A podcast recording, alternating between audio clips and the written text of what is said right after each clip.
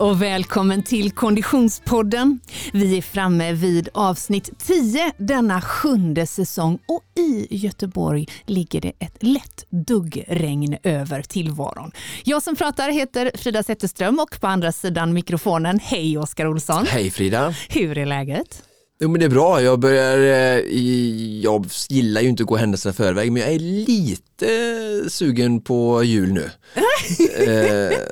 Nej, men just för att det är ju, november är ju så här lite halvtrist månad, men den är ändå bra på sitt sätt. Jag tycker ändå vi har fått väldigt fina dagar.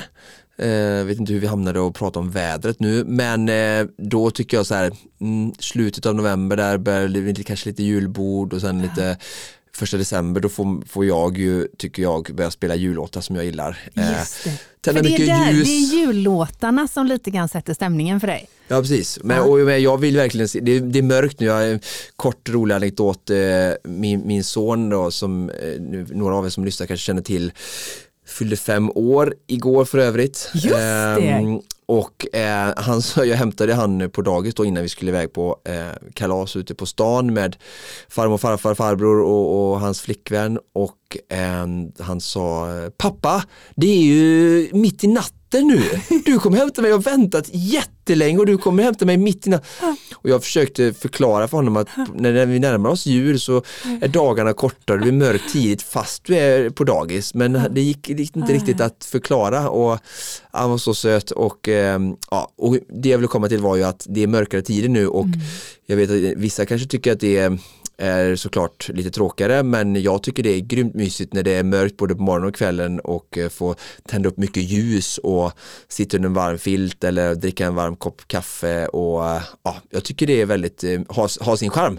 Så jag njuter av detta för jag vet att det kommer bli snart ljust igen. Jajamän, det har du helt rätt i. Det får vi verkligen hoppas att det blir snart ljust igen. Men du, jag tänker ur ett träningsperspektiv då så är det är ju fascinerande hur min hjärna funkar som den guldfisk jag kanske har varit i ett tidigare liv, så tänker jag, nej men nu är det ju kallt när jag ska ut och springa. Lite som en förvåning inser jag detta i november. Och jag inser att jag också behöver då kanske hitta lite annan träningsform. I morse när jag har en lugnare vecka den här veckan. Jag har en ganska hysterisk jobbperiod annars. Och vilket brukar innebära att då hittar jag hittar faktiskt bättre tid att träna när jag har en väldigt tajt tid. För då planerar jag in det. Medan när jag har en lugn vecka då kan jag liksom så här, men då blir jag liggandes på soffan. Så i morse när jag tänkte, vad ska jag göra nu då? Jag ska ut och springa. Nej, gud, vilket tråkigt väder. Och då får man liksom hitta andra former. Och då körde jag faktiskt ett styrkeprogram på yogamattan hemma. Men jag inser att jag behöver ställa om lite. Vad lägger du din träningstid? Du är mycket i simbassängen nu, eller? Ja, både jag och nej. Men jag har simmat. Jag har ett väldigt bra flow simmat länge nu, men jag är lite inne på, eller jag lägger över lite också nu mer på skidor. Det är ju faktiskt så att i alla fall enligt egen utsago så Adriel och Fredrik som jag har tävlat med framgångsrikt det här året har ju gått i pension verkar det som. Va? Så att jag vet inte, jag kanske... Breaking news! Ja, det är inte så breaking news innan swimrun. Nej, för mig som står strax utanför då. Ja, precis. Så att jag kanske också får lägga skorna på hyllan och ta fram stavarna och satsa på skidor istället, jag vet inte. Så att, så att jag tycker det passar rätt bra. Stakintervaller och lite sån här alternativ träning är någonting jag verkligen kan rekommendera till alla som lyssnar. Både styrka och även då stakmaskin och sådär. Så det är, för motionären så handlar det ju om bara att hitta glädjefylld och bra träning och stakmaskin till exempel på gymmet eller styrketräning är ju nyttigt för vilken typ av idrott han eller hon väljer att göra längre fram i sommar och våren då, och jag tror ändå att vi bor i Sverige och många åker till Åre och Sälen och sådär över vintern och då kan det vara ganska kul kanske för en gång skulle komma upp till semestern eller sportlov eller vad det kan vara i Alperna med lite mer förberedda muskler kanske, för att det är en väldigt trevlig aktivitetsform just längdskidåkning. Så att har du kört lite styrka och sånt där istället för kanske löpning, jag tycker inte att det gör så mycket att det blir lite mindre löpning och annat kanske under den här perioden när det är lite mörkt och kallt och tråkigt och svårt att komma ut. Och är det inte så att du har en maraton som väntar i mars och är jätteviktig med tidsmål och sådär, så att var inte rädda för att ge dig kast med den alternativa träningen. Sen vad det är så kan ju vara olika för olika personer, men jag tror att det är viktigt att träna lite alternativt och inte bli så monotom hela året runt. Ja, just det. Och nu är det verkligen tid att göra det, och speciellt att komma in i gymmet och kanske lite roliga cirkelpass och sånt där. Ja. Ja. Bra. Kan också rekommendera förra veckans avsnitt 10, där vi fokuserade på core-träning, eller avsnitt 9 menar jag, där vi fokuserade på core-träning som ju är en bidragande framgångsfaktor när det gäller just stakträningen faktiskt. Ja, all typ av kraftutveckling, men exakt. Absolut stakträning också. Mycket bra, mycket bra.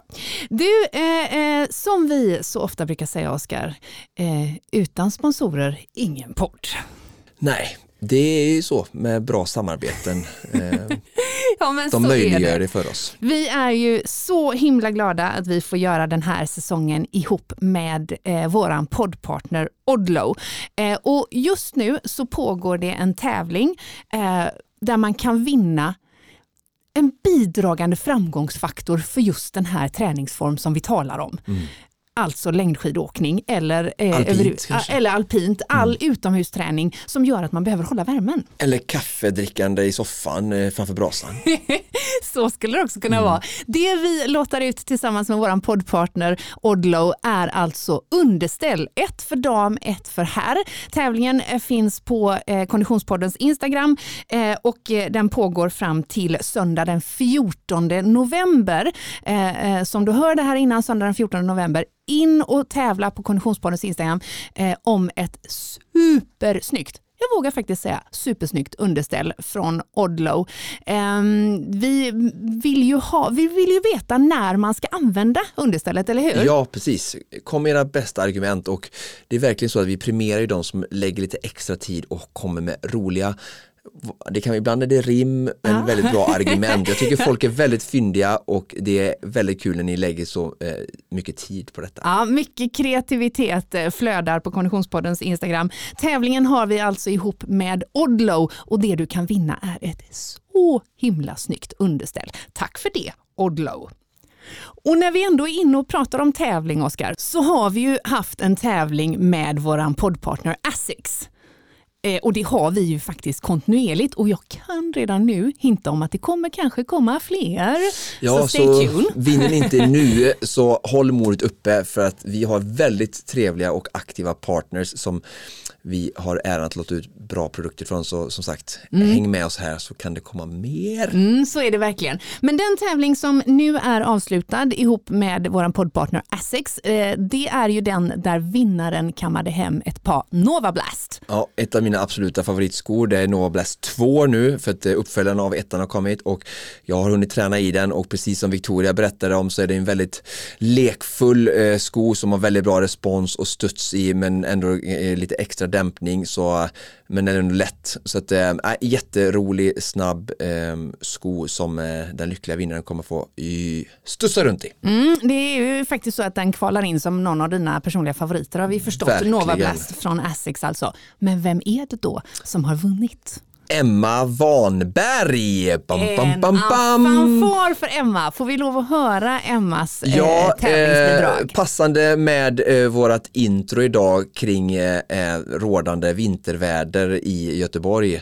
Med inspiration från Konditionspodden, massa energi från goa löpkompisar och känslan av en sopslutkropp ler jag och springer igenom Göteborgs regn. Ja, men vi vill ju se Emma springa i sina nya Nova Blast på Instagram. Verkligen, det ser vi fram emot att få lite bildvis. Grattis säger vi till Emma Wahlberg. Tack för alla ni som har tävlat, och som sagt, håll utkik för fler tävlingar. Det kommer mera. Stort tack säger vi till Asics.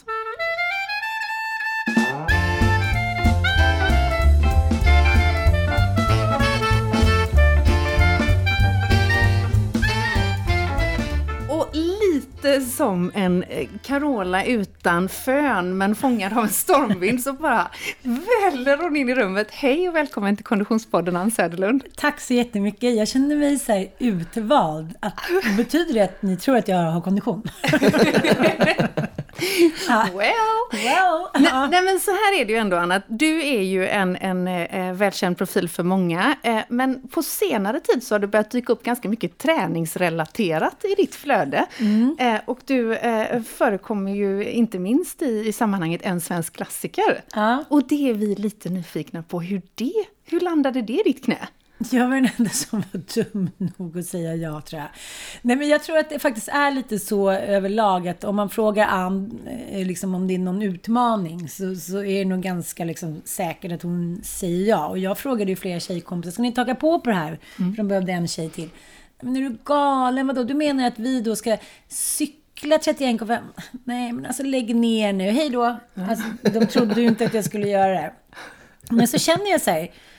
Ibland kan det vara väldigt svårt, tycker jag, att få till det, även om många säger man får prioritera träning, man får hit och dit. Men med 5 barn mellan liksom 4 och 19 och ett liksom frilansliv och ett stort hus och så, alltså det går inte alltid faktiskt. Och jag lever med en man som också är liksom periodare, så att man kanske inte alltid pushar varandra. För nu tänkte jag att när jag började träna igen att min man skulle bli så här, men gud, frugan är på gång.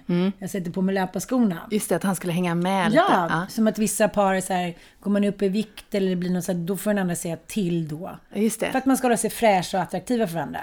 Det kan man ju säga vad man vill. Kan ändå tycka att det liksom ligger någonting i det. Men då fick jag den här frågan och då var det, ja, det är Johan Olsson och som är programledare, Anne Torén, och sen så blir det du och lyckoforskaren Mikael Dahlén och kanske Markoolio, och det var liksom hit och dit. Jag var så här, ja men det här blir ett roligt gäng. Och sen när det var klart då då sa jag så här, det är roligt om det är en till vanlig, så att det inte blir så här 3 OS-medaljörer som liksom lever träning. För det är ju många som gör som är med nu. Det sitter den här. Jag vet. Och sen blev det till slut, så blev det 3 sådana och jag. Just det. För de andra som är med är? De andra som deltar då är Manne Forsberg, som jag tvingar med på allt möjligt. Just det. Och sen är det Mattias Hargin då, för detta skid, ja men slalom och sådär. Och han, jag kollade nu så jävlar vad han är vältränad, men han höll ju på liksom internationell klass fram till 2019. Och sen så blev det då Elin Härkönen, som är då träningsprofil, och jag menar många kanske känner till henne sen då att hon var då Paolo Robertos flickvän. Precis, om du nu inte... Du såg lite sådär... Just det. Där ut på ögonen. För jag har inte en egen relation till henne. Nej, men hon kan ju stå på ett finger och liksom böja sig som... Hon har ju en fantastisk historia. Hon råkade ut för en olycka och skulle aldrig mer kunna gå. Hon är ju en superatlet. Otrolig atlet. Otrolig. Och så att... Ja. Just det, så det är en tämligen vältränad kontext, kan man tycka. Ja, eller de leder ju deras profession att jobba med träning. Så jag blev lite så här, okej. Och så är det du. Ja, så var det första inspelningen. Då åkte vi ut till en skidbacke i Järfälla. Och så var det så här, här får ni kläderna och liksom, då kör vi. Ja. Och du bara? Jag bara, det finns ingen snö. Men jag tänkte, vi kör nu liksom 20 minuter bara upp och ner för den här backen. Och alla som har sprungit upp och ner för en backe, och den behöver ju inte vara så otroligt liksom hejdundrande. Det kan ju vara Hammarby backen här i södra Stockholm eller liksom. Men det här var typ kan ni förklara, ni som tränar mycket, en Hammarby backe, vad har den för lutning och attityd och latitud och sådär? Kan det vara kanske en backe har 10-12% lutning minst i alla fall. Ja. Albert Kjellmesson klättrar upp för i Tour de Ski, vet du, en skidåkningstävling som är känd, den går över 9 år, den är väl mellan 12-23% på branta ställena liksom. Men det är inte så stora delar, men. Nej. Och de ska åka skidor för, men det är ju i alpmiljö här, jag vet, Högenbergbacken måste vara runt 10%. Ja. Det var typ samma, och då skulle vi springa då allt vi kunde upp och ner och efter halva backen var jag så här, nej men vänta nu. Nej, men det här, nu är jag ju en död säl. Och det var i och för sig, de andra fick också stry. Men sen är jag ju som jag är. Jag har ju en grundfysik och det tjatar ju barnen till sig. Fortsätt med fotboll, fortsätt ett tag till. Jag spelade ju liksom på ganska hög nivå på fotboll. Till jag var 18. Och jag känner så här, jag kan jacka i det ganska snabbt. Mm. Även om det är så här under en mjuk fasad. Just det. Men hur såg din tränings liksom vardag ut innan det där samtalet kom i nutid liksom? Men grejen är att jag tycker att det är kul med paddel och tennis och så, men jag har inte kört. Innan corona så sprang jag en del, gjorde en tv-program för TV4 som hette Sverige springer. Just det. Som hette Anmöte, där jag pratade med liksom, ja, kända profilerade kvinnor om deras träning och så här, motivation och sådär. Så att jag hade väl inte gjort många knop, tycker jag inte, på kanske 1,5 år. Och då kan man ju ändå tänka att en svensk klassiker är ju något att ta sig an. Det är något att bita i liksom. Men det där är ju det där guldfiskbeteendet och liksom att jag alltid kan så här ligga och röka en cigg och dricka en drink medan pannbenet springer vidare liksom. Det är en bra egenskap förvisso. Jag vet inte, liksom många, jag tycker överlag under mina år både i tv-branschen, radiobranschen och liksom vad man än blir ställd inför, så är det många tjejer som av liksom tradition, historia, allting, rädda för att göra bort sig, inte våga ställa upp på såna här grejer. Tänk så här, när man blir tillfrågad ut på spåret, så här, jag kommer. För jag har aldrig sett det. Så här, det kanske inte var så smart. Men det jag menar är så här, vad är det man kan förlora mer än så här, ett gott skratt? Liksom. Ah. Det finns en jävla prestige, tycker jag, både i tränings- och kulturvärlden. Jag liksom skriver inte under på den. Men det finns väl begränsningar i mänskliga huvudet i många fall överlag, tycker jag. Ja. Det är ganska befriande att bara säga ja lite mer istället för att säga nej och tänka för mycket. Så då sa jag ja och så tänkte jag, hur svårt kan det vara? Hur svårt var det? Nej, men alltså, det är ju ganska svårt. Sen kom ju sommaren då jag skulle få hjälp med min cykling och så här, men du vet, sommaren kommer, alla försvinner iväg, man har 5 ungar, man är på Gotland, det är så här, min man, men ska du cykla, det är tunna däck, alltså, det är kanske bättre du tar lite senare när inte så mycket trafik, ja, och så blir det tennis och paddel och sådär liksom. Men det verkar cykla inomhus också. Ja. Var då någonstans? Jag vill sätta cykeln på en trainer på altanen i solsken till exempel. Ingen trafik och så, tänker jag. Det hade varit smart. Jag tänkte att om du var i en redaktion som hade liksom lite experthjälp, så var du kanske i deras intresse liksom, att ge lite olika alternativ som var anpassade efter alls förutsättningar och möjligheter. Ja, men det så var det inte då. Så är det nu. Det blev, jag tror att det också, jag har tänkt på det som jag gärna ville ge till er att ta med er härifrån. Att när man lever och liksom andas träning, så tror man att det är så lätt att förstå hela tiden. Och det pratar jag också om nu på träningsresorna. Diflex var så här, yeah but you just eat that, lalala, you just do that. Jag vill säga, eat that, shit. Eller så, nej, jag vet inte exakt vad jag behöver. Jag tror att jag vet vad jag behöver, men jag gör inte det. För att för er är det så här, det går så automatiskt. Då äter man det, då gör det med musklerna, då tränar jag det. Sen som min 17-åring säger så här, nej men vad är han säger? Jag bucklar, jag bufflar. Eller, bulkar. Bulkar. Jag bulkar. Jag var så här, men gud, sluta bulka. Det ser ut som en apa. Han bara så här, snart ska jag gå ner igen typ. Det är liksom mycket sånt där när man är inne i det och bara har det. Men min hjärna som är underbar på alla sätt och vis, men också både virrig och kreativ och sansad, alltså den är väldigt mycket, så är det svårt att fokusera på en grej. Då tänkte jag så här, en svensk klassiker är ganska bra. Något då är det en grej åt gången liksom. Och så tänkte jag 3 kilometer i en liten bäck typ, hur svårt kan det vara? Skulle jag ju simma lite och lära mig kråla men det var ju inte så lätt liksom. Det var ju bara någon månad kvar. Så det Vansbrosimmet var det första. Det var det första. Och det var ju bara för oss i teamet, för det hade de ju inte år. Exakt. Så då var Mattias Hargin då som skulle sätta en rekord med Micke som har startat det. Jag var så här, jaha. Jag fick en alldeles för stor, så jag bara tyckte, jag var så här, inte den här för stor typ. Alltså det blir lite som liksom barba mamma på utflykt. Men sen när jag väl sätter igång, då är det så här, okej. Då kom pannbenet igen. Ja, men det var en väldigt fascinerande känsla. För att innan vi satte igång så sa Micke så här, Ni kommer få en sån hög puls. Ni fattar inte det, men när ni hoppar i vattnet så är det liksom... Även ni som är vältränade. Vi sa, ja, okej. Och sen sa han, nu kör vi. Nu ska vi köra snart. Och då sa Mattias, shit, 150 puls. Men sen simmade vi iväg där. Och jag skulle haft en följebåt, men den försvann. Så jag vill säga, tänkte lite på pappa som gick bort för ett tag. Sen solen sken, simma på lite. Tänkte, fan vad jobbigt det var att kråla. Simma lite på rygg, simma lite. Och sen så kom det någon båt som var så här, men gud, du har simmat hälften. Jaha, då simmar jag på. Men sen sista biten var det ganska... I motströms, 1 kilometer. Jag var kände, men gud, hur länge har jag simmat nu? Det gick så jävla bra i början. Men det gick... Det är medströms 2 kilometer och 1 kilometer motströms. Men så det gick bra. Glömde solskyddsfaktorn, kom fram som en sån kräfta, men det gjorde ingenting.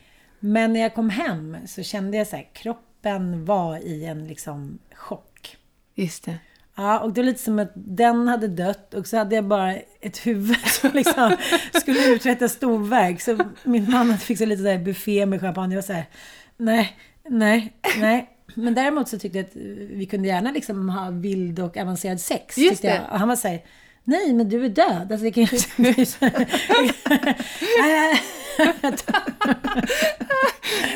alltså det var lite chockartat måste jag säga. Men hur tränar du? Du sa en månad innan... Ja, men jag fick en 20 minuters kurs där av Colt eller vad han Jonas Colting. Ja. Mycket självupptagen och lycklig man.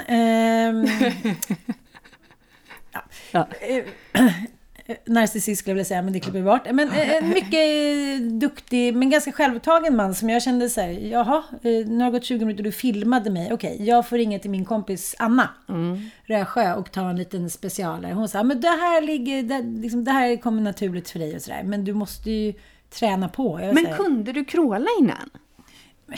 Det kan väl alla, man krålar. Nej, inte jag, okay. Tror jag inte. Nej, men man krålar väl lite som man har gjort som man var barn. Och sen visade hon och så krålade jag på. Men det som den här Colt hade glömt att säga är ju att, så här, att kråla i drygt 3 kilometer i motströms. Det krävs en ganska bra teknik och fysik. Just det. Så när jag kom dit där upp till Vansbro så säger Annie Thorén som har simmat där flera gånger. Va? Är det någon som har sagt att du ska kråla? Ja. Nej, är du galen typ så här? Kan du simma bröstsim? Ja, det kan. Ja, så. Nu gör vi det. Här får du en ny våtdräkt också som är din storlek vidare dit. Så jag simmade bröstsim liksom. Och lite rygg och lite hoffla. Så att, det gick jättebra. Men jag kände det när jag skulle gå och lägga mig den kvällen. Jag kände så här, nej men tänk om jag dör. Tänk om jag får en hjärtinfarkt. Tänk om jag är dum i huvudet. Tänk om jag är helt gränslös. Var jag det? Nej. Simning är ju väldigt skonsamt också. Jag tror det fanns noll skada för din fysiska hälsa i det fallet. Sen är det såklart att om vi, precis som nu när jag började träna styrketräning efter mitt uppehåll, så har jag träningsverk som en 80-årig gubbe. Jag har tränat i 30 år av mitt liv. Så att det var ju mest en chock för kroppen. Så att det är ju klart att man ska inte rekommendera att chocka kroppen med 3000 meter simning med så lite förberedelser, utan att vill vi göra någonting rätt så är det ju smartast att förbereda kroppen lite mer, och det är ju snällare för kroppen också.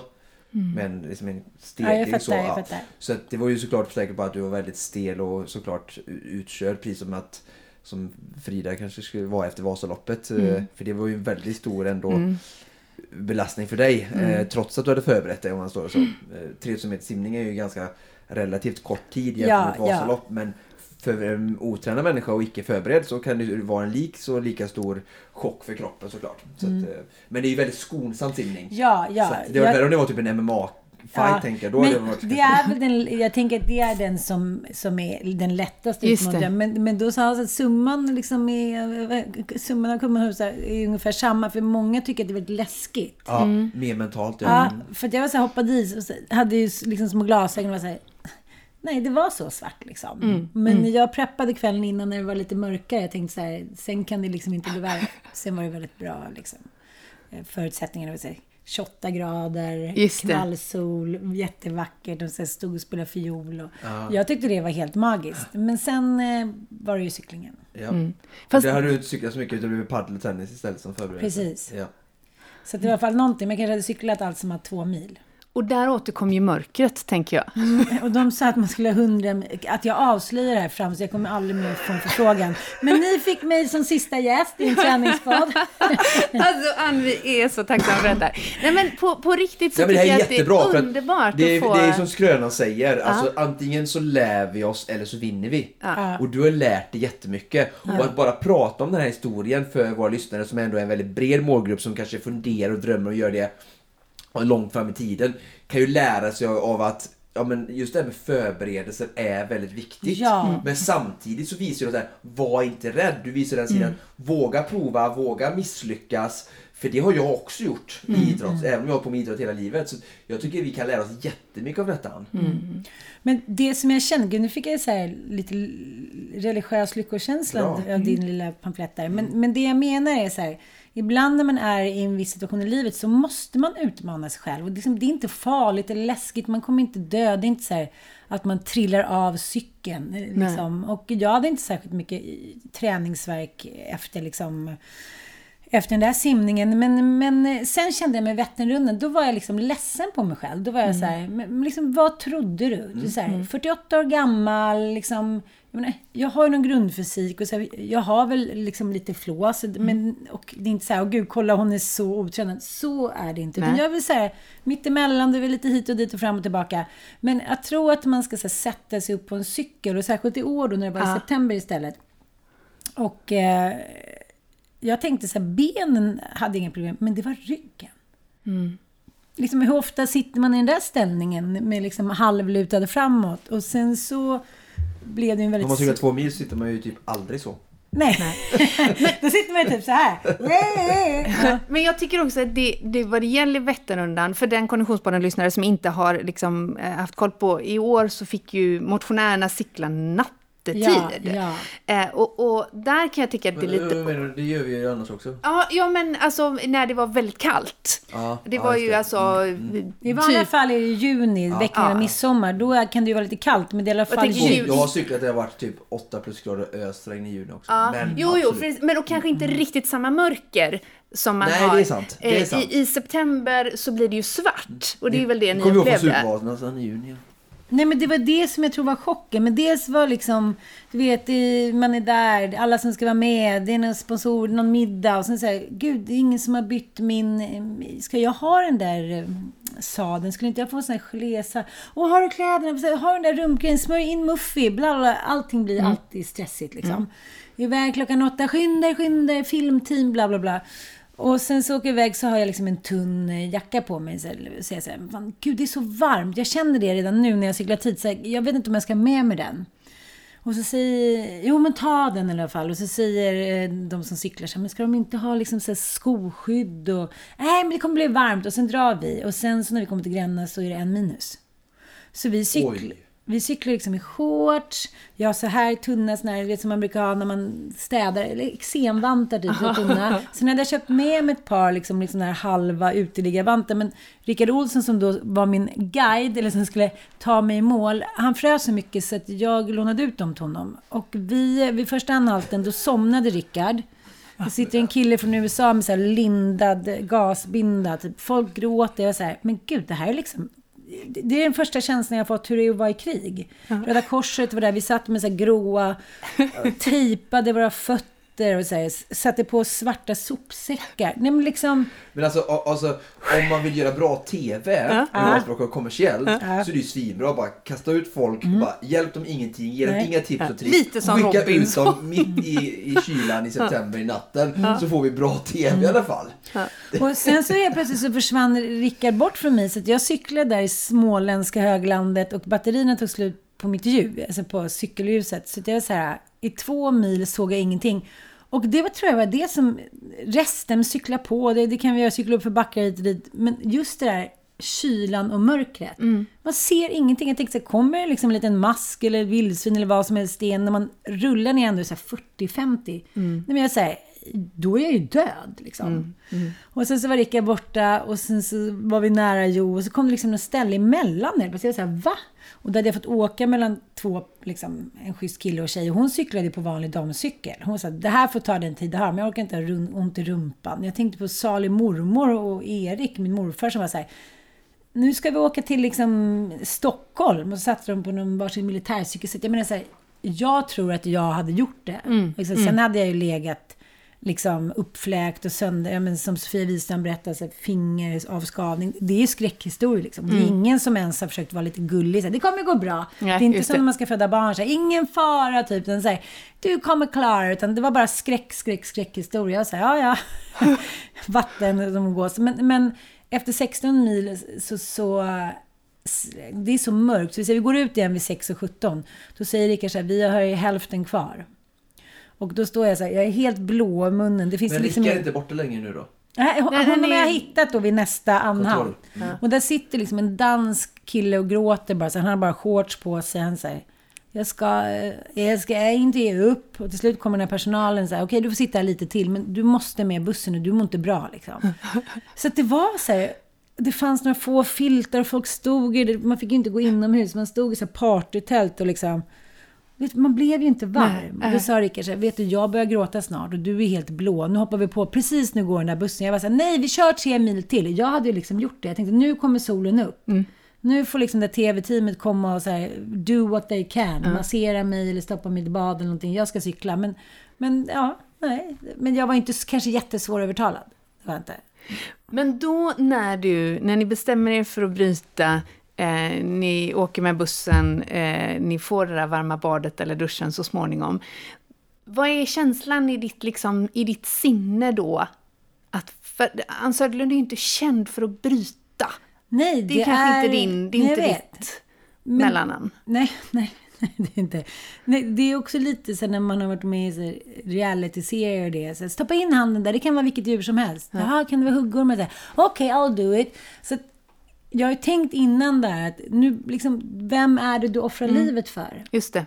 Och jag försöker liksom mentalt säga det till mig själv, mina vänner, min familj. Men sen när jag sitter där, du vet, jag mår så dåligt. Och liksom, bara jag misslyckas baka en kaka i en jävla bakprogram, så nu kan jag inte titta på kakor längre. Ja, just det. Jag kan, så vad är din känsla nu då? Nej, jag liksom mådde dåligt i flera veckor, kunde inte prata med Rickard. Han bara, jag drömde om Vättern, hans fru ringde så här, hur är det? Jag bara, så jävla är det! Men jag hade aldrig brutit om jag inte visste att det skulle vara junioren, så att jag skulle få en ny chans innan året var över. För det är det som är ramarna. Ja. Så, och eftersom det nu i sista sekunden då liksom fick godkänt att man fick köra igen då, så då tänkte jag så här, okej, då kör jag juni igen. Och så dagen efter sa alla till mig, du kommer aldrig mer cykla nu. Men det enda jag kände när jag satt i den här bussen, inlindad i svarta plastpåsar och såg ut som ett härka. Så här, det var så här, för fan vad jag älskar att cykla. Det var din känsla. Ja. Det var ju roligt att höra. Jag bara, så fort jag ska göra när jag kommer hem, att jag ska åka iväg och cykla.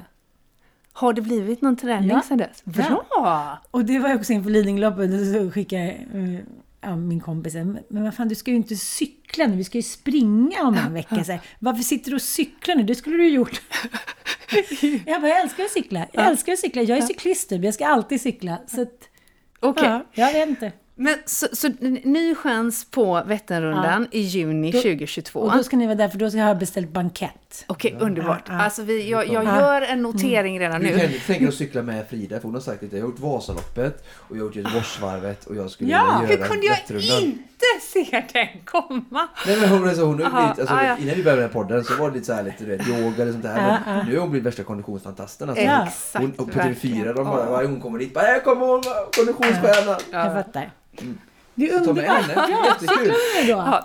Du kan få till och med en tjock sadel som Ann berättar. Vilken rolig sväng. Nej, du får bara bums S-skydd. Okay. Vi låter den hänga lite, tänker jag.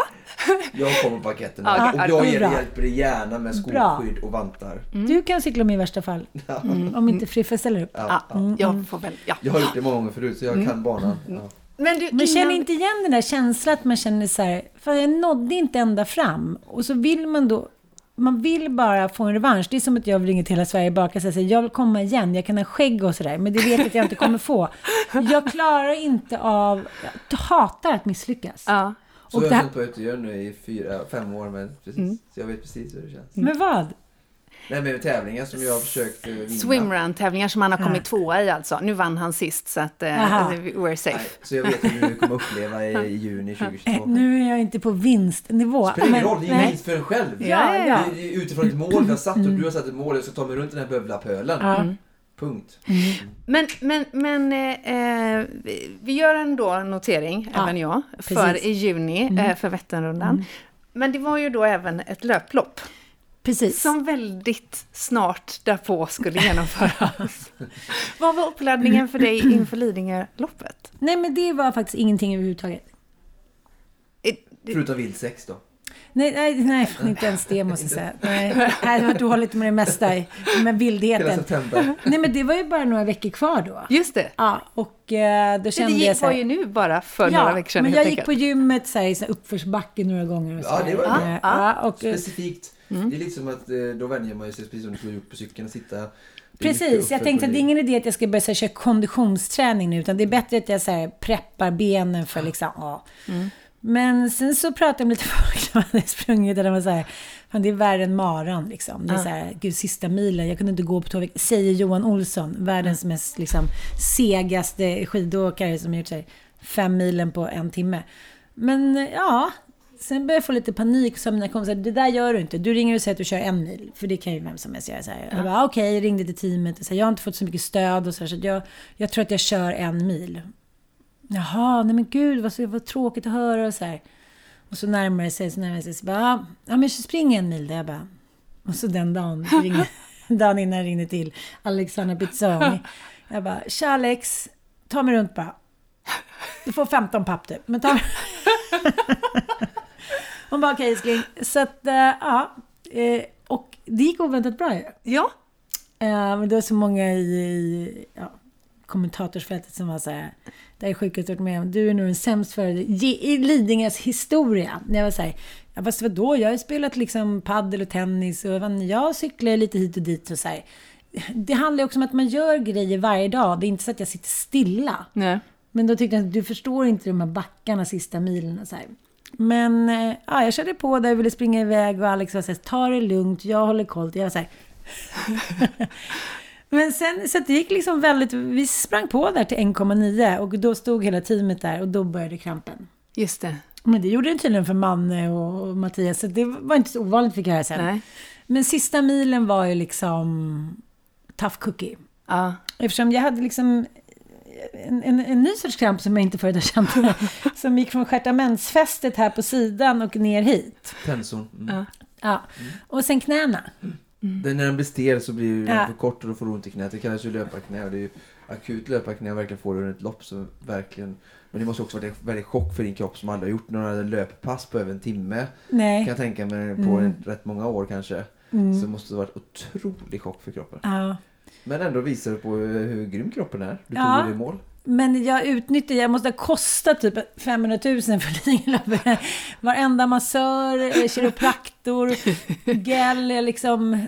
Och Alex fick putta mig nästan upp för den där abborrabacken hon heter. Men jag kom i mål där på 4.30 och liksom, jag var inte pigg alltså. Mm. Men det är check på den. Ja, jag fick mycket beundran ute i kretsen måste jag säga. Ja. Men det var så jävla göttigt. När jag stod med den här medaljen så var jag så här, den här ska inte mina barn ens få peta på. Just det. Ja, men man får lite medaljer hit och dit. Men här var så här, woohoo! Men sen kunde jag inte gå på 2 dagar. Men sen stack jag liksom på träningsresa. Jag tog en massage, grät hela tiden. Och sen fick det vara bra. För sen, nu helt nyligen, så har du varit på en träningsresa. Ja, vi åkte på tisdagen. Det här var ju på lördagen. Och vad var det som föranledde den träningsresan? Eller vad var...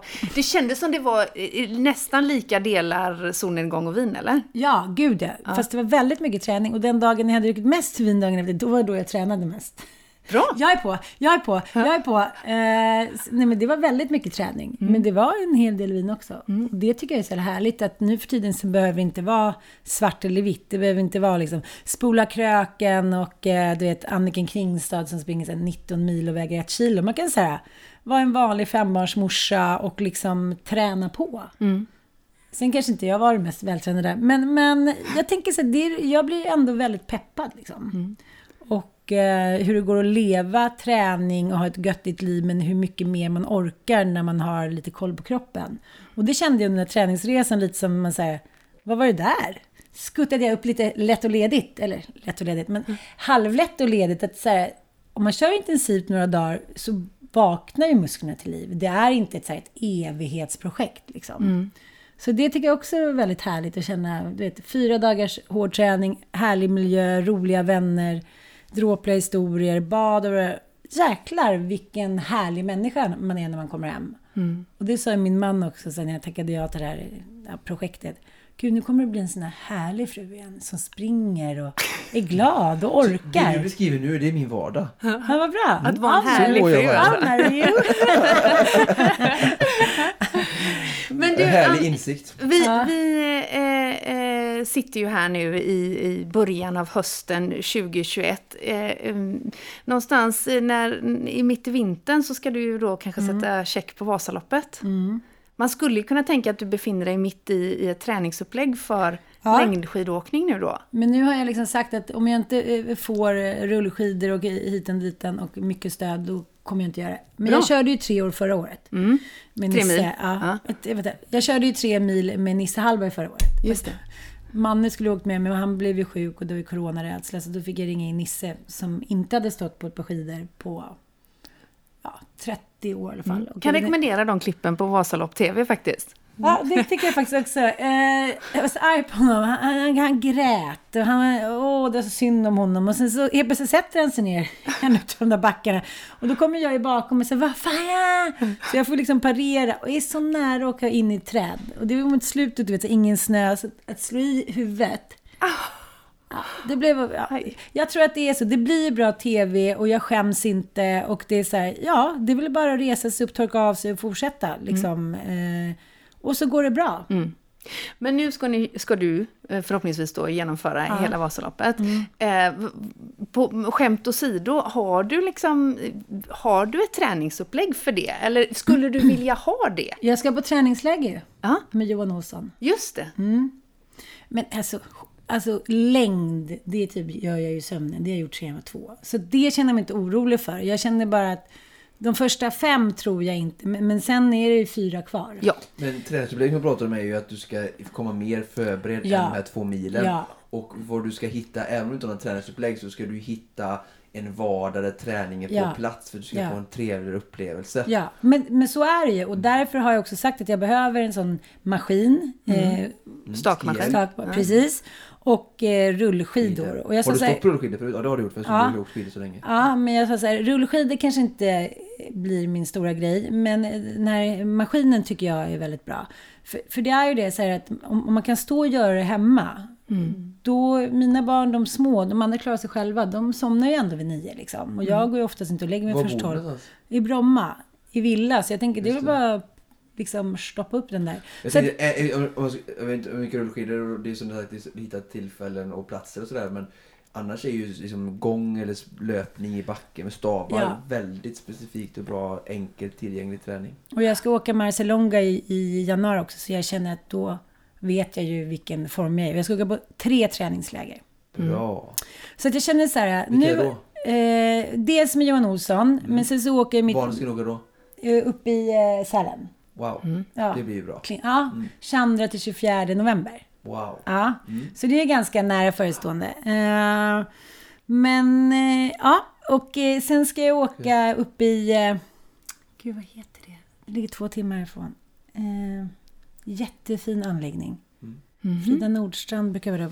Just det. Vet du vem det är? Nej, men jag vet ju vad hon brukar vara. Vad heter den? Jag kan kräda dem. Ja, där. Och där ska ni träna inte så mycket skidor i första hand, eller vad är det för typ av träningsläger? Jag ska bara kolla vad det hette. Det är faktiskt en väldigt bra... Ska vi se, vad heter alla där? Marcialonga 2022.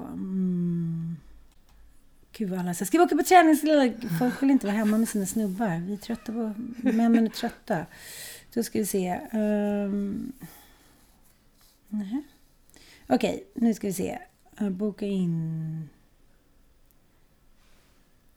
Högbo. Okej, vi tar från med det. Två helger ska jag och mina Marcialonga-tjejer åka till Högbo. Och sen så nu 22-24 november så har Johan Olsson ett träningsläge med oss. Så att nu är det slut med det där. Nu tycker inte jag att det var roligt längre. Alltså nu kände jag mig lite dum. Mm. Först tog det på allvar, ja. Ja, alltså, sen hann jag inte riktigt förbereda mig inför löpningen. Men jag bara kände så här med Vätternrundan att det var lite chockartat. Den känslan av hur liksom tufft det var. Och så mötte jag lite killar som jag träffade där i Gränna när det blev minusgrader. När jag var så här, vad händer nu? De var så här, det är minusgrader. Det var det grisigaste de någonsin hade varit med om. Mm. Just för att det var så kallt och så mörkt. Och liksom alla var väl lite tagna på sängen också. Mm. Men det var 30, jag tror att det var... Den natten var det 30% eller någonting som... bröt. Ja. Mm. Och det var ju inte bara motionärer liksom. Mm. Men jag var ändå så bitter dagen efter när de andra kom in så här, dreglande. Så jag sa, ja! 8 timmar, 30 minuter. Jag var så här, så mycket testosteron här. Mottala patetiska gubbar som bara var liksom missensam. Mm. Och då blev jag också besviken på mig själv. Så här, jag skyllde själv. Mm. Det sa min man också. Bortskämd. Jag bara så här, jaha. Så nu känner jag så här... Man kan börja liksom lite på volley för att det är lite kul. Men sen är det ju liksom bara osmart att inte komma förberedd. Ja. Träningsläger är bra. Och Johan Olsson, du kan ju inte få ett bättre träningsläger. Nej. Uppe i Sälen, jättefint. Frida var ju på träningsläger med Mattias Svan. Just det. Hon vet hur det är att vara på träningsläger och ladda inför Vasaloppet. Är det roligt? Ja, men underbart. Jag kan ju faktiskt skriva under på att jag var ju jag åkte 2 gånger och första gången var jag ju i det här läget där jag inte hade gjort särskilt mycket innan. Men tycker ju att det är roligt på riktigt nu. Och vill ju faktiskt fortsätta med det. Tycker jag att det är så alltså länge sedan. Det ser vi älskar ju allting. Ja. Men jag tänker att man ska tänka det överlag. Jag tycker ändå att jag har varit med om liksom ganska stora misslyckanden. Både karriärmässigt och privat. Och liksom, man kan dra med träningsmässigt i livscykeln. Att det kanske är det värsta som kan hända. Men det är ju tufft. Och jag känner en väldigt skam när jag misslyckas. Och det har jag gjort sedan jag var liten. Och det där blir ju svårt. Man har ju 5 barn och de är ju väldigt olika. Mm. Och jag tänker så här, man föds ju lite med glaset halvfullt eller halvtomt. Men om man säger nej så blir det ju aldrig fullare liksom. Just det. Och det försöker jag säga till mina barn. Jag har fått min klon nu, 4-åring, som är så här, vad är matchen liksom? Nej, men jag kan bo själv. Men så här, nej, det kan inte, du är 4 år. Så här, ni kan sticka, jag kan fixa här hemma. Så här, jag vill lära mig engelska. Det är bara att återuppleva sig själv. Ja. Och det är underbart. Men jag är också så här, okej, vad ska jag göra med det här nu? För mina föräldrar var liksom... Men det var lite 70-80-tal. Ja.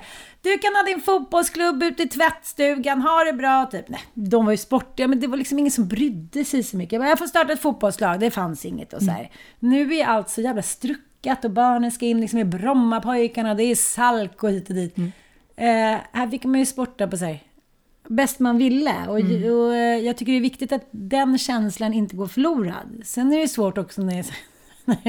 när mina barn inte är mål eller inte riktigt, då blir jag skitsig så här, nu skärper du till dig. De säger, jaha, skulle det inte vara roligt? Jo, men vi ska vinna också. Så där är också, det är ju kul att vinna inför sig själv och bli bra på någonting, men det kräver ju massa träning. Det kan jag känna lite på mina ungdomar att säga, jaha, ska jag tränas också? Och jag tycker det är kul att stanna kvar lite vid skam, för det känns ju som ett sätt att liksom lite slå på sig själv. Om vi gillar att vinna, så tänker jag att då behöver vi inse att förlora är ju en del på resan att någon gång vinna. Och att då att förlora med stil, höll jag på att säga, men att förlora med bara att se det som en del mer än att känna skam. Och skam kommer väl ifrån att känna sig otillräcklig både för sig själv och för andra. Men det är ju viktigt att, inte, alltså att öva och träna på att inte känna skam. Ja. Att se det bara som en del av resan. Precis, och Titti Schult skulle ringa till mig från P4 då när jag kom i mål, och de ringde, hon aldrig i mål och så här, kom inte i mål. Titti var så här, va? Du vet, va? Jag var så här, det är svårt, men jag tycker att det var lärorikt att kanske också, jag lyssnade på kroppen, det var övermäktigt för mig liksom. Jag kunde ha gjort det med livet som insats, men det här var ändå rätt beslut, och det kändes bra att det var rätt beslut istället för så här, komma halvdöd och kanske inte kunna träna på flera veckor. Alltså Lidingloppet kanske också hade varit... Men det går ju att göra exakt samma jämförelse. Jag menar, samma typ av situation har ju garanterat av Johan Olsson. Så det är så roligt att folk skulle aldrig göra den parallellen. Men när han kommer 13:e plats, när han vann VM-guld 2013 då, i den här 5-milen du pratar om, så är han ju högfavorit i varenda lopp han ställer upp. Tänk då när han kommer 13. Då är han, alla förväntar att han ska vinna, precis som folk kanske då, eller du själv förväntar att du skulle klara cykla runt. Men ska vi säga så här, men Johan Olsson, nu får du känna skam här för du kom 12:a i världen och inte 1:a. Vi förväntar att du kommer 1:a. Jag förstår menar, det är ingen skam. För honom många var det också. Och det är exakt samma sak. Att, nej, nu missar du den här tävlingen. Du kommer inte 1:a den här gången. Nej, men vad kan jag lära mig? Vad kan jag göra för att återupprepa det jag gjorde 2013? Och vad kan det du göra återupprepa för att göra det du gjorde Vansbrosimmet när du verkligen tog det mål? Även om man inte kan jämföra direkt, men förstår menar. Så att det går ju bara att dra de parallella. Bara att det roliga är att vi har ett, kanske tycker jag då, ett skevt synsätt att Johan Olsson, han är ju världselit liksom, så här, men det är exakt samma sak liksom, och ingen skall behöva känna skam, och den lägger vi väl kanske mest på oss själva, men kanske även andra gör det också på oss, men ja. Men jag tänker att skam är ju en epidemi som går över hela världen, och nu är ju mer perfekta vi ska vara med träning, och jag läste någon forskning nu att kvinnor liksom, de symptomsyndrom, perfektionism då, att man kan inte ens se liksom, det här är otroligt psykiskt jobbigt för vissa människor att se. Alltså att det är rörigt på bordet här. Ja, liksom att allting måste vara perfekt. Och jag jobbar mycket med devisen det operfekta är perfekt. Och jag kanske inte alltid tror på den själv. Jag älskar ju människor som är struckade och har det perfekt. Det är klart att alla drömmer om det. Men för många är det liksom en omöjlig ekvation att leva ett liv och samtidigt hinna med allt det här liksom. Och då tänker jag så här, jungiansk liksom, de säger alltid så här att själen är ett träsk, en sumpmark, och liksom, vad var Roosevelt sa, att man går in i den där arenan och så ser man så här, då ser man liksom en person som så här, inte jublar, vilket är en spegel på en själv, man så här, för fan vad jag är dålig, och så kommer man över då liksom, att man själv inte liksom, att man ser det, att de här kanske tycker att jag är bra, fan de jublar ju, okej, tack så mycket, och sen så självtvivlet, jag är inte så bra egentligen, och hit och dit, och så liksom fortsätter skammen. Så jag tänker att det kanske var nyttigt för mig det här. Verkligen, eftersom att du känner att du sa alldeles nyss, eller för ett tag sedan sa du att du har känt skam väldigt länge i ditt liv, och nu pratar du ändå väldigt kloka ord som känns som nyckeln till att kanske sluta någon gång, eller i alla fall känna mindre skam i framtiden. Har du fått någon form av känsla att träningen skulle kunna vara en del av din vardag? Ja. Har det liksom... Känner du det för träningsläget nu? Ja, men alltså grejen är så här, jag tycker alltid att liksom, jag har ju väldigt sportiga vänner. Många extremt sportiga liksom, och det var inte de som ringde dig och avrådde för att springa 3 mil och bara, du får springa 1 mil nu. Jo, det var det. Men det är så roligt också med människan, för att så här, alla gillar ju också någon liksom, jag skulle inte säga uttrycket stolle, men någon som ändå ror i land, det vill säga, gud det är otroligt, och så här, det är härligt också att våga utmana sig själv. Sen är det så här, ja men jag sprang ju 1 mil med kramp som så här, Pinocchios mamma så här, men det var verkligen det. Och så roligt med Alex som är så jävla vältränad. Hon, du vet, så fräsch som en nypon. Så man, kom igen älskling. Jag säger, okej. Men sen så blev man, alltså, jag kände mig inte liksom som en trasa. Det var bara att benen sa ju verkligen ifrån. Det var så här, nedförsbackarna med knäna. Så, aj. Det är liksom en sensationell känsla. Och Alex sa ju till mig när jag sa, gud jag behöver inte knäna. Hon bara, men det är ungefär så det kommer att hålla sig. Det sa hon efter 1,5 mil. Tjena mitt ben, alltså, påven en lustig mössa. Det var så här, när ingenting man trodde att någonting... Det var en fysisk liksom... Jag har aldrig känt den här fysiska träningsverken heller. Det var så här... Nej men alltså jag fick liksom som att jag hade fått polio typ. Att benen fick liksom dra upp benen. Och så var jag på mellanvåningen och tänkte så här, nej. Jag skulle skjutsa barnet till skolan. Jag kan inte gå upp och hämta några brallor. Jag var så här, jag får åka i trosor och dunjacka. Jag måste hitta någonting. Kan linda? Jag var så här, kunde inte gå upp och inte ner till tvättstugan. Jag klarade inte av det bara. Jag var så här, det var för mentalt svårt. Jag var så här, okej, hittade nu så här gamla shorts. Jag bara, 2 minusgrader och säger, okej, hoppas ingen ser mig. Säger, ni får hoppa ut själv till förskolan. Säger, nej, det kan jag inte. Jag säger, jo! Du är bara 4 och 5, det går bra. Men det blir också den där känslan av att när man har en grundfysik och har ett pannben så kan man liksom haka på lite överallt. Och då kan det också bli att man inte riktigt kör den där pulsutmaningen. För man blir lite slö. Det funkar skitbra ändå. Jag blev ändå bland de bästa på padel på 3 dagar. Och det är det jag känner som en jävla utmaning för nu. Att det är såhär, gud vad roligt. Och så här, jag sa det, jag kommer tillbaka nästa år till Lidingloppet. Då ska jag springa på 3 timmar. De var såhär, okej, ta det lugnt och bara. Vi säger väl 3,5. Okej, 3,5. Ja. Att det ska bli roligt. Att göra det liksom och komma förberedd. Det verkar som liksom, varje utmaning du har liksom tagit dig an den här tiden, förutom just simningen, har ju verkligen väckts någon ny typ av inspiration och motivation till att göra målet igen. Och när målet föds så kommer ju träningen automatiskt och bli en del av liksom den resan. För och, du kommer inte vilja köra... Nej, men nu kan jag inte gå tillbaka. Så är det. Och nu har jag fått barn klart och det ska ju liksom redigeras och fixas, korrigeras och magen, musklerna ska dras ihop. Så det kommer ju bli liksom lappa, trockla, träna lite framöver. Men... Kroppen är det vi pratar om nu, inte programmen alltså. Nej. Samma sak. Och nu ska jag inte föda några mer barn. Och då känns det lite som... Nu tror jag att det kommer också vara skönare. Sen blir man ju beroende ganska snabbt. När man har kommit upp liksom tränat ganska mycket ett tag. Och man inte gör det på någon dag, då är det så här... Som igår låg vi och kollade på Ronja Rövardotter. Jag var så här, men nu är det ens möjligt. Ska jag ligga 1,5 timme och bara hej, hej. Jag bara, jag måste gå ut och springa liksom. Gjorde du det då? Ja, men alltså typ 25 minuter. Men ja, så att det jag tycker det ena är det andra. Så det blir lite kul att laga lite nyttigare mat. Och så blir det lite kul att kolla på så här, kollar man lite på tennis. Och så här, gud, så där kan man ju göra. Man vill liksom bli bättre på allt. Det är ju magiskt. Har du fått med dig familjen? De är mina största fans, men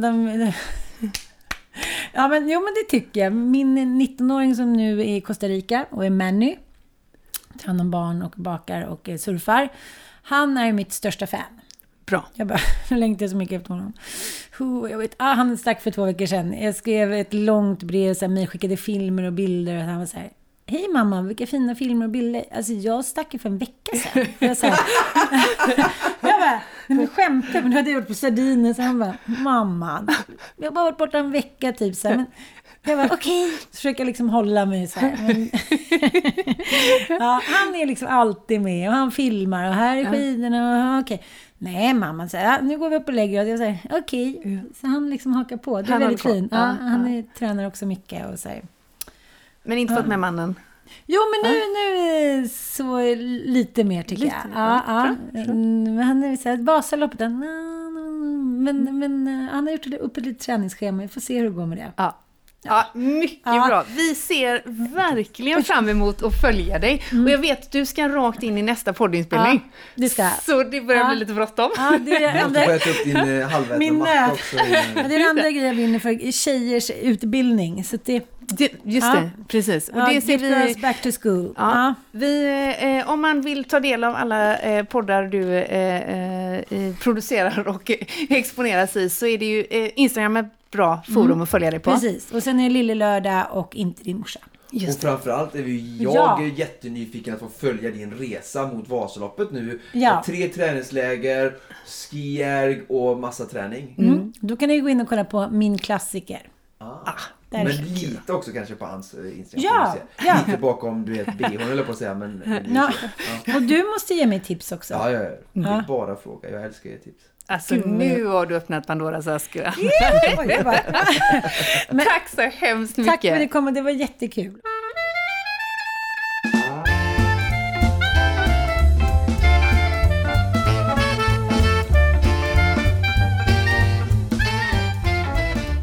Ja du Oscar, så lät det i Stockholm för några veckor sedan när vi fick hänga med Ann Söderlund. Vilken härlig tjej, eller hur? Verkligen, det var verkligen så här. Hon kom upp med liksom sin lunch som var en avokadomacka som hon hade snutt med sig från lobbybaren nere på Scandic Haymarket, och det var bara full energi och en människa som lever livet fullt ut, kan jag kortfattat säga. Ja, och en otroligt generös karaktär med både positiva sidor men också sina tillkortakommanden. Mycket inspirerande kvinna, helt klart. Ja, befriande när människor kan vara så öppna och verkligen det finns, det är så långt ifrån normer och stereotyper som man kan komma, utan bara total öppenhet och ärlighet på ett jättehärligt sätt. Mm, verkligen.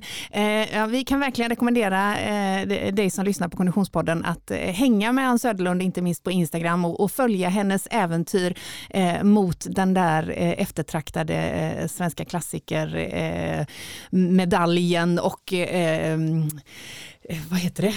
Bemärkelsen. Ja. Och är det någon som ska få mig att cykla så kanske det är Ann Söderlund. Ja, vem vet. Kanske är du och jag med henne där runt Vätternrundan. Mm, vem vet. Fortsättning följer, precis som det brukar. Men det här, mina vänner, det var allt vi hade att bjuda på för det här avsnittet. Om du känner att jag har en kompis som borde höra Ann Söderlund och Frida Oscars eventuella klokheter och tokerier, då blir vi såklart jätteglada om du vill dela med dig av våran podd och vårat avsnitt. Feel free att dela det här avsnittet och andra avsnitt i dina sociala mediekanaler, och glöm inte att prenumerera på våran podd. Precis som vanligt produceras Konditionspodden av Freda. Connect Brands with People.